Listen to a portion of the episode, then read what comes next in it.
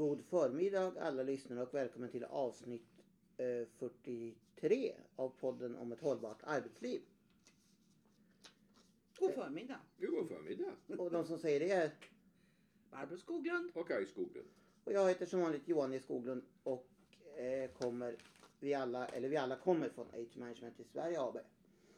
Och eftersom vi i slutet av förra podden diskuterade om, vi, om det var läge att önska en glad påsk eller inte, om vi hann spela in en till podd eller inte.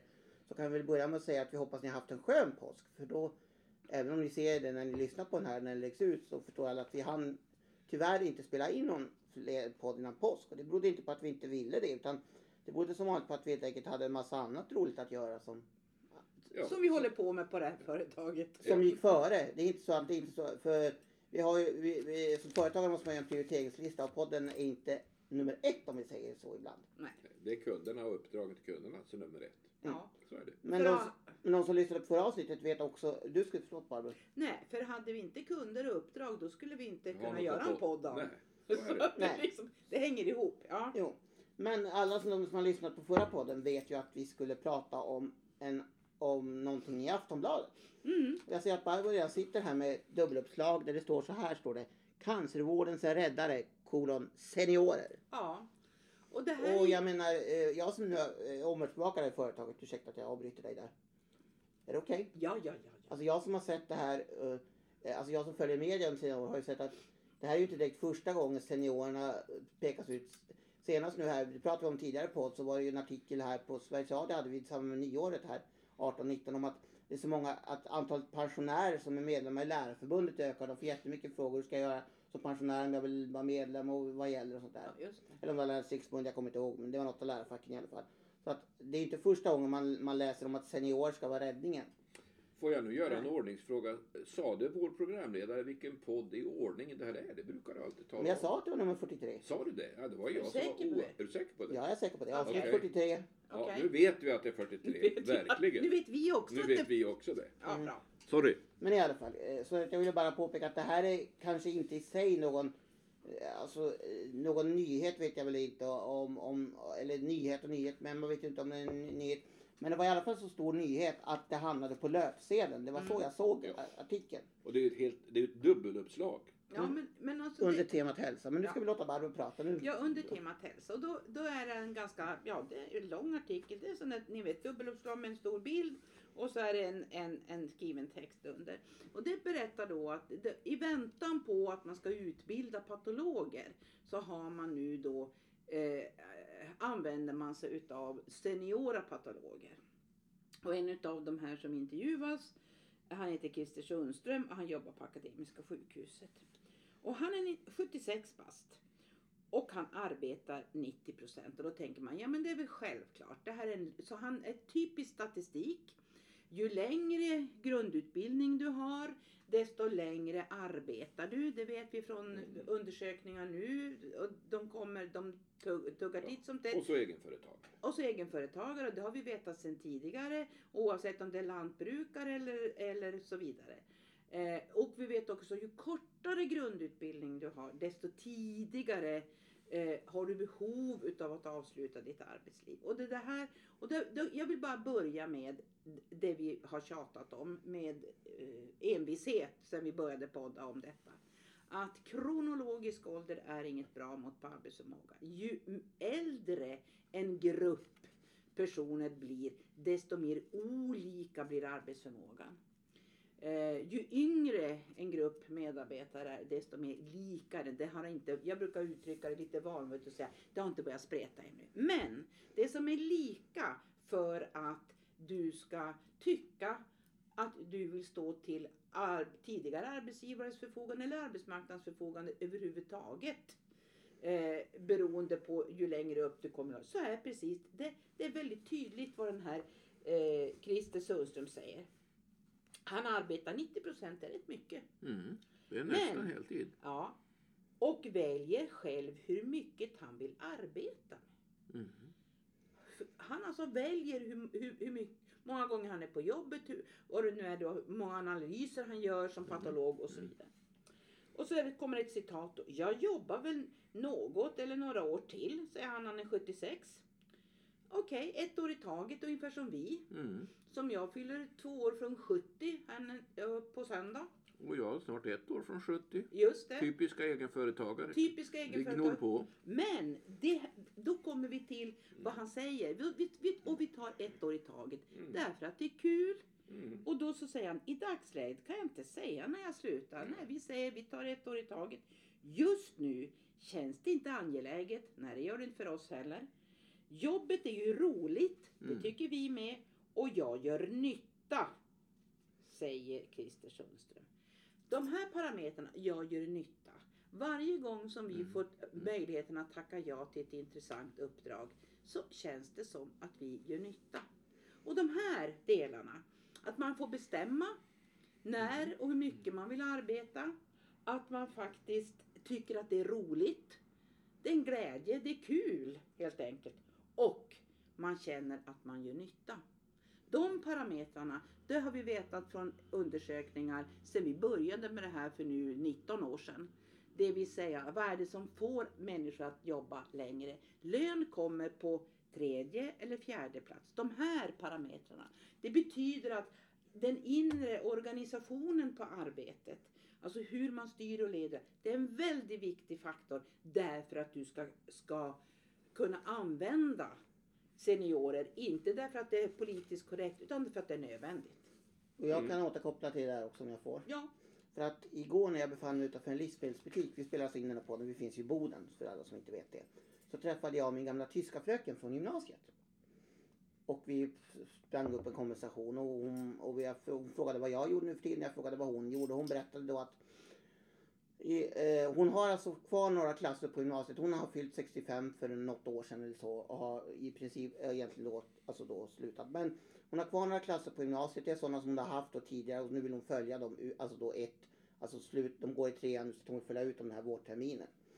Ja, så är det det enda jag gör. Nej, sa hon. Sen är det så att jag, har- jag jobbar åt ett gymnasium, i, eller ett utbildningsföretag i Umeå, sa hon. ett gymnasium. Ja, ett gymna- Ett fristående gymnasium. gymnasium. Jaha, sa jag. Vad gör du där då? Ja, jag har tyska utbildning, sa jag. Jaha, så du reser dit då? Nej, nej, inte alls, sa hon. Jag har det på distans. Jag sitter via Skype, sa hon. Så jag kan sitta hemma via min dator och så har jag tyskundervisning några dagar i veckan. Jättetrevligt, sa hon.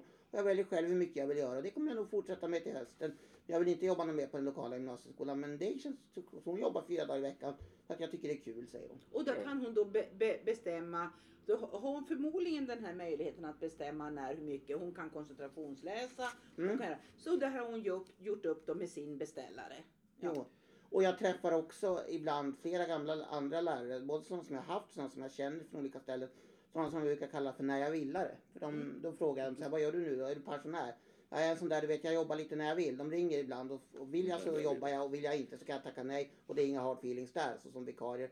Eller de har ibland längre vikariat på friskolor, så jag kallar dem för när jag villare för jag tycker det är ett bra ord. När jag bildade. Jag har, uppfa- jag upp, jag har uppfunnit det. Ja, men det var ett bra Jag tror inte det ord. kommer i nyordlistan, men jag tycker det är en kul grej. Ja, Hörrni, eftersom det här eh, artikeln är ju från min gamla bransch hälso och Ja. sjukvård så får jag nästan en, eller får jag en naturlig övergång till ett annat litet ämne. Jo, det var, med jo vi ska nämligen bjuda på ett bonusämne idag. Eller Ja, vad vi ska säga. men innan, innan vi bonusar, innan vi ger bonus. Så en kommentar till det där är ju att hälso och sjukvården eh, präglas av att det inte bara är en massa patologer som har gått eller går i pension. Utan det är samma sak när det är neurologer, reumatologer, diabetologer, distriktsläkare. distriktsläkare, allmänmedicinare. På område efter område så ropar man vi måste utbilda fler. Problemet är ju att samtidigt ska man ju satsa på primärvården och vi har en mycket sjukhustung sjukvård i Sverige. Och det betyder att det kommer ju aldrig att finnas alla de här specialisterna som man vill utbilda i olika specialiteter. Och det ska bli intressant att se hur man hanterar det när man tvingas inse att det krävs en plan B. Men Sen tycker var- jag, om jag får bara säga en avslutande sak också, tycker jag det är intressant. Jag som ändå har vuxit upp, jag har en, vuxit upp med en far som har jobbat mycket inom sjukvården, trodde jag kunde. Och så när jag läste om att det handlar om patologer, tänkte jag, patologer tänkte jag, det är sådana där som håller på, alltså rättsläkare, patologer, sådana som skär Men du, nej. det visste ju till och med jag. Men då visar det att det är patologer, det är sådana som sitter och tittar på vävnadsprover och ser om det är cancer eller inte. jajamensan. Jag tänkte, oj, då tänkte jag, jobba så länge som patolog, ja men då måste man ha. För övrigt är det ju en specialitet där, där jag skulle tro att distansteknik också håller på att få allt större genomslag. Ja. Men någonstans måste ju än så länge sitta en livslevande patolog och granska vävnadsproven. även om det här är nog ett område där artificiell intelligens kommer att Ja, ge för man kan eh, se åtminstone de här grova ja, dragen. göra en känna igen- grovsortering och, och Ja, sen är det en patolog lära som sig, sitter- lära ja. sig Men- cancerogena mönster. Men nu Ja. Ja, det har ju till... redan kommit appar där man ska kunna skicka in en bild på sin hudfläck och så talar Ja, appen om ja. är den, är den, är den godartad eller är det, är det något med bättre- kontakttandvården ja, om. mm, mm. Nåväl, nu går vi över till bonusämnet. Jag tror det är mer än 15 eller möjligen 20 år sedan som Socialstyrelsen i en årsrapport kritiserade landstingen, alla landsting är numera regioner, men då var det landsting, och sa att man gör alldeles för stora omfattande organisatoriska förändringar om hälso och sjukvården utan att ha klart för sig vilka konsekvenser det, det leder till. Och det Då görs 15 till 20 år sedan. Ja, det är nog 15 till Ja, 20 år sedan. mm. Och man pekar på det här med ständiga organisationsförändringar och vilka problem det skapar. Eh, och det här känner vi igen från andra branscher också. Men, och rapporter. och rapporter. Ja. Men nu kommer faktiskt en, för ovanlighetens skull, en rapport som försöker hantera det här. Och det är faktiskt från Statens medicinsk-etiska råd. Eh, och det tror jag alla kan... Smer. SMER förkortat. Så SMER eh, ger ju råd och stöd när det gäller svåra medicinska och etiska frågor. Det är inte James Bond. Som hade haft... Smärts! Smärts. Smärt Smer. Smer Man måste inte... Alltså nu, nu, nu, Ja, nu blir det här snett. Sorry. Nej då, skämt åsido. Det har kommit en rapport som faktiskt heter något så spännande som Styrmodeller i hälso och sjukvården. Förslag till modell för etisk analys. Och det var intressant. Ja. För jag har läst den och det Ja, tyckte jag var väldigt spännande. Mycket spännande. Man säger så här att frågan om hur hälso och sjukvårdens verksamheter styrs och konsekvenserna av detta har stor betydelse för patienter, anhöriga, medborgare, profession och personal och också för närliggande verksamheter. Och så säger man å ena sidan är det så att det ställs helt rimliga krav på att förändra arbetssätt, effektivisera, nya styrmodeller. Men samtidigt så säger man har olika modeller kritiserats för att de inte får avsedda effekter och kan komma i konflikt med målen för hälso och sjukvården. Eh, den minnesgoda kommer säkert ihåg, det är ju inte 15 år sedan, men det är några år sedan som eh, Sharemba hade sin serie artiklar i eh, Dagens Nyheter. Dagens Nyheter Alltså där- den polsk-svenska journalisten Maciej Zaremba från som Maciej inte vet vem vi Zaremba, talar ja. Mm. så, som kritiserade hur vården finansierades eh, och vilka konsekvenser det finns. Det gav, gav till och med ut som en speciell bok som jag tror Det vi, det. vi har den ute på, la, Ja, ute det på stämmer. en av våra Men nu har man i alla fall kommit, fram, kommit med ett, man kan säga det är en handled, ett stöd. Och det här Ja, det är en checklista Ja, det som består- är faktiskt väldigt... man kallar det frågeguide för Ja. etisk analys och den är faktiskt riktigt bra. Ja, Och den påminner om det vi brukar ställa oss när vi gör våra Ja, uppdrag. ja. Fast det inte handlar om etik. Men det är alltså en, Ja. en, en, en, en eh, Jo, men det handlar om... checklista som Och är det är väl bra. också första gången någonsin kanske, ska jag säga, kanske låter fördomsfullt, men som en SME-rapport har hamnat på kultursidan i Aftonbladet. Ja, Ja, just precis. det, just det. precis. Och man kan, den här kan man använda helt eller delvis beroende på omständigheterna. Men jag tycker att den, den sätter fingret på ett antal ömma punkter. Svåra avvägningar. Hur vet man att underlaget bygger på vetenskap? Finns det sanning? Vad är fakta? Man lyfter också fram att olika aktörer har olika intressen och, och har en tendens att betona just det vi som i, det här intresset har, har för eget, har, vad vi vill driva. Så det här, jag måste säga att den här tyckte jag var väldigt bra och den här kommer vi ha nytta av eh, i någon form eller i olika former framöver när vi fortsätter att hjälpa förhoppningsvis regioner och kommuner och även andra med förändringsarbete. Även Jag- om man inte jobbar i vården kan man ha nytta av rapporten. Ja, Absolut, ja, ja, ja. vårdspecifik. Nej, Det är det som är så nej, bra. Det var därför som jag tyckte Ja. att, även om jag har lärt mig en hel del att vara kollega med Kai om hälso och sjukvård och varit och inne där, så kommer ju jag med min chefsbakgrund från primärkommunen och håller på med uppdrag just där nu eh, en hel del. Och det här, det här är samma sak. Därför att det här är alltså egentligen kan man säga, det som är den vikt, röda tråden om jag får ha någon kommentar där Kai. Mm. Det är det kritiska granskandet. Den hjälper till att kritiskt granska Mm. innan man drar igång. Exakt. Det är liksom, och det är ju vårt, vår, vårt käpphäst. Mm. Alltså man måste, vi vårt röda lag, Mm. vår, vårt tittar åt, kritiska eller ni granskning. har sett på Newsroom där röda laget förekommer. Ni har Ja. sett om den. Vi, är- nej, vi, vi är på gång men vi har inte kommit till röda laget ännu. Men vi använder det frekvent. Även Ja. om vi begrep att det var det vi höll på med när vi såg Newsroom för första gången, den här tv-serien. Mm. Men i alla fall, det är det kritiska granskandet. Jag kan inte nog upprepa det. Därför att det här det är svåra frågor men man måste, måste, våga ställa dem. Och det här började vi med på riktigt när vi skrev en av våra, det var, nej, vår andra bok tror jag, Mm. som handlade om det åldersmedvetna ledarskapet. Och då hade vi ett kapitel som, som handlade om det hälsomedvetna ledarskapet. Mm. Och då, för vi fick en fråga från en personalchef på en stor, ett stort företag som var väldigt bekymrad över alla dessa approacher han fick från hälsocoacher och företag, all- alla möjliga olika som kommer säga vi har, vi, om du gör på vårt sätt så kommer sjuktalen att gå ner. Och då, då skrev vi, du måste ställa, vad, för det första, vad finns det för evidens? Mm. Och kritisk, vad har ni för, för, för fakta bakom det här? Eller är det bara det vi nu säger lite så här, men också ett hittepå? Jo. Det vill säga hur långa studier är det och så vidare. Jo, för, här, för eh, om, vi, om vi spolar framåt kanske, ja, blir en halvtimme från när podden slutar, eller slutar spelas in nu, ungefär en halvtimme, så startar man nämligen eh, ett sammanträde eller ett möte i regionfullmäktige i Region Norrbotten.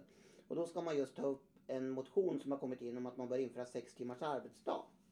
Och då har en politiker gått ut i media och sagt att ja men sex timmars arbetsdag, det finns det ju evidens för att det, det, det minskar sjukfrånvaron. Och senast i ve- förra veckan kom det ytterligare en granskning, eller en granskning i flera, som då visar att vid ett försök på, Skellefteå, på ett sjukhus hade man inte funnit att det gjorde det. Men nåväl, nu ska vi avsluta, åtminstone ska jag avsluta med faktiskt en liten koppling till den här ingången med den här 76-åriga patologen. Det här är det faktiskt så att en av, det är en liten arbetsgrupp och en av de som ingår i den är professor emerit Göran Hermerén, känd från Fråga Lund för de som har tittat på det. Och som satt i prioriteringsutredningen Ja, jag tänkte komma till det. Han är 80 år. Jag läste en intervju med honom. Nu tänker han snart sluta arbeta. Han är 80. Så det visar att hans erfarenhet har tagits tillvara. Jo, han var i, i, för många herrans år sedan var han en av de sakkunniga i prioriteringsutredningen på etiksidan. på etiksidan i, eh, så, som jag var, för, hade förmånen att vara sekreterare. Och det är rätt kul att se hur han dyker upp här. Han syns ju lite då och då i media. Och Ja, den som var ordförande i den utredningen, Jerzy Einhorn, han var väl också en person som jobbade långt upp i åren. jajamensan. Så var det. Och Både politiskt och med sitt liksom värv som cancerläkare. Yes, jaha. Sen frågade Kaj i början om, om jag hade sagt vilken podd det var. Jag hade sagt att det var podd 43, men då får jag ta på mig skämshatten för det här är podd 44. Nej då. Jag var tvungen att springa iväg och kolla. Jag hade skrivit upp på en lapp igår när jag förberedde för podden avsnitt 43, men det var ju det senaste avsnittet. Vilket innebär att nästa avsnitt var ett 45 podd. Oj, men vad ska den handla om? Har vi någon bestämd Jo, programledare? Ja, så här är det. Eh, Som alla faktiskt kanske har följt på senare, senaste veckorna så har det uppstått en livlig debatt kring rapporten från Delegationen för senior arbetskraft. Ja. Den som Reinfeldt har skrivit. Mm. Den har vi bestämt att vi ska inte prata om och det är rapport nummer två. Men rapport nummer ett som är skriven av två forskare, nämligen Lisa Lam och Mårten Palme som heter Kan seniorer arbeta längre? Mm. Den har jag inte sett fått någon uppmärksamhet alls. Så Den den tänkte vi vi att prata om. podden skulle prata om i nästa avsnitt. Och en intressant rapport som har kommit från Pensionsmyndigheten. Man har undersökt 2018 bland nyblivna pensionärer.